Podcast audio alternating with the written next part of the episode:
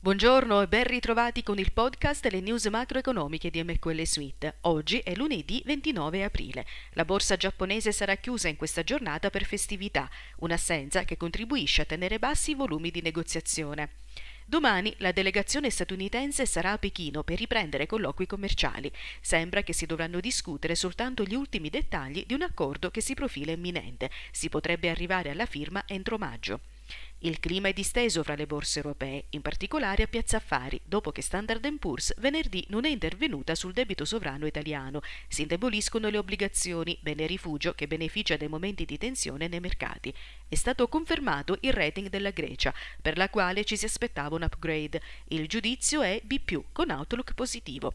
Standard Poor's riconosce progressi sul bilancio e la ristrutturazione del debito, ma mette in guardia contro i rischi delle elezioni anticipate.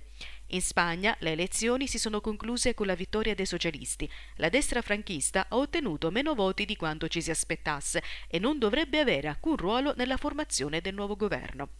Wall Street venerdì ha chiuso con nuovi record dopo i dati sul PIL migliori del previsto, anche se il dato va contestualizzato. Infatti l'aumento è dovuto in gran parte a voci molto volatili come energia ed esportazioni. La spinta dei consumi invece si indebolisce progressivamente. Ora si attende il verdetto della Fed di mercoledì. Il mercato si aspetta che Powell confermi la linea politica prospettata alla fine dello scorso anno. L'indice MSC World relativo alle borse mondiali ha registrato la quinta settimana consecutiva di rialzo.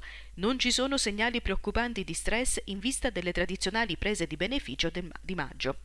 Nel mercato valutario il dollaro si rafforza, ma non mette in crisi le valute emergenti grazie ai tassi di interesse relativamente bassi. È tutto per il momento. Vi do appuntamento a stasera con il report di fine giornata. Per il momento vi auguro buon trading dal team di MQL Suite.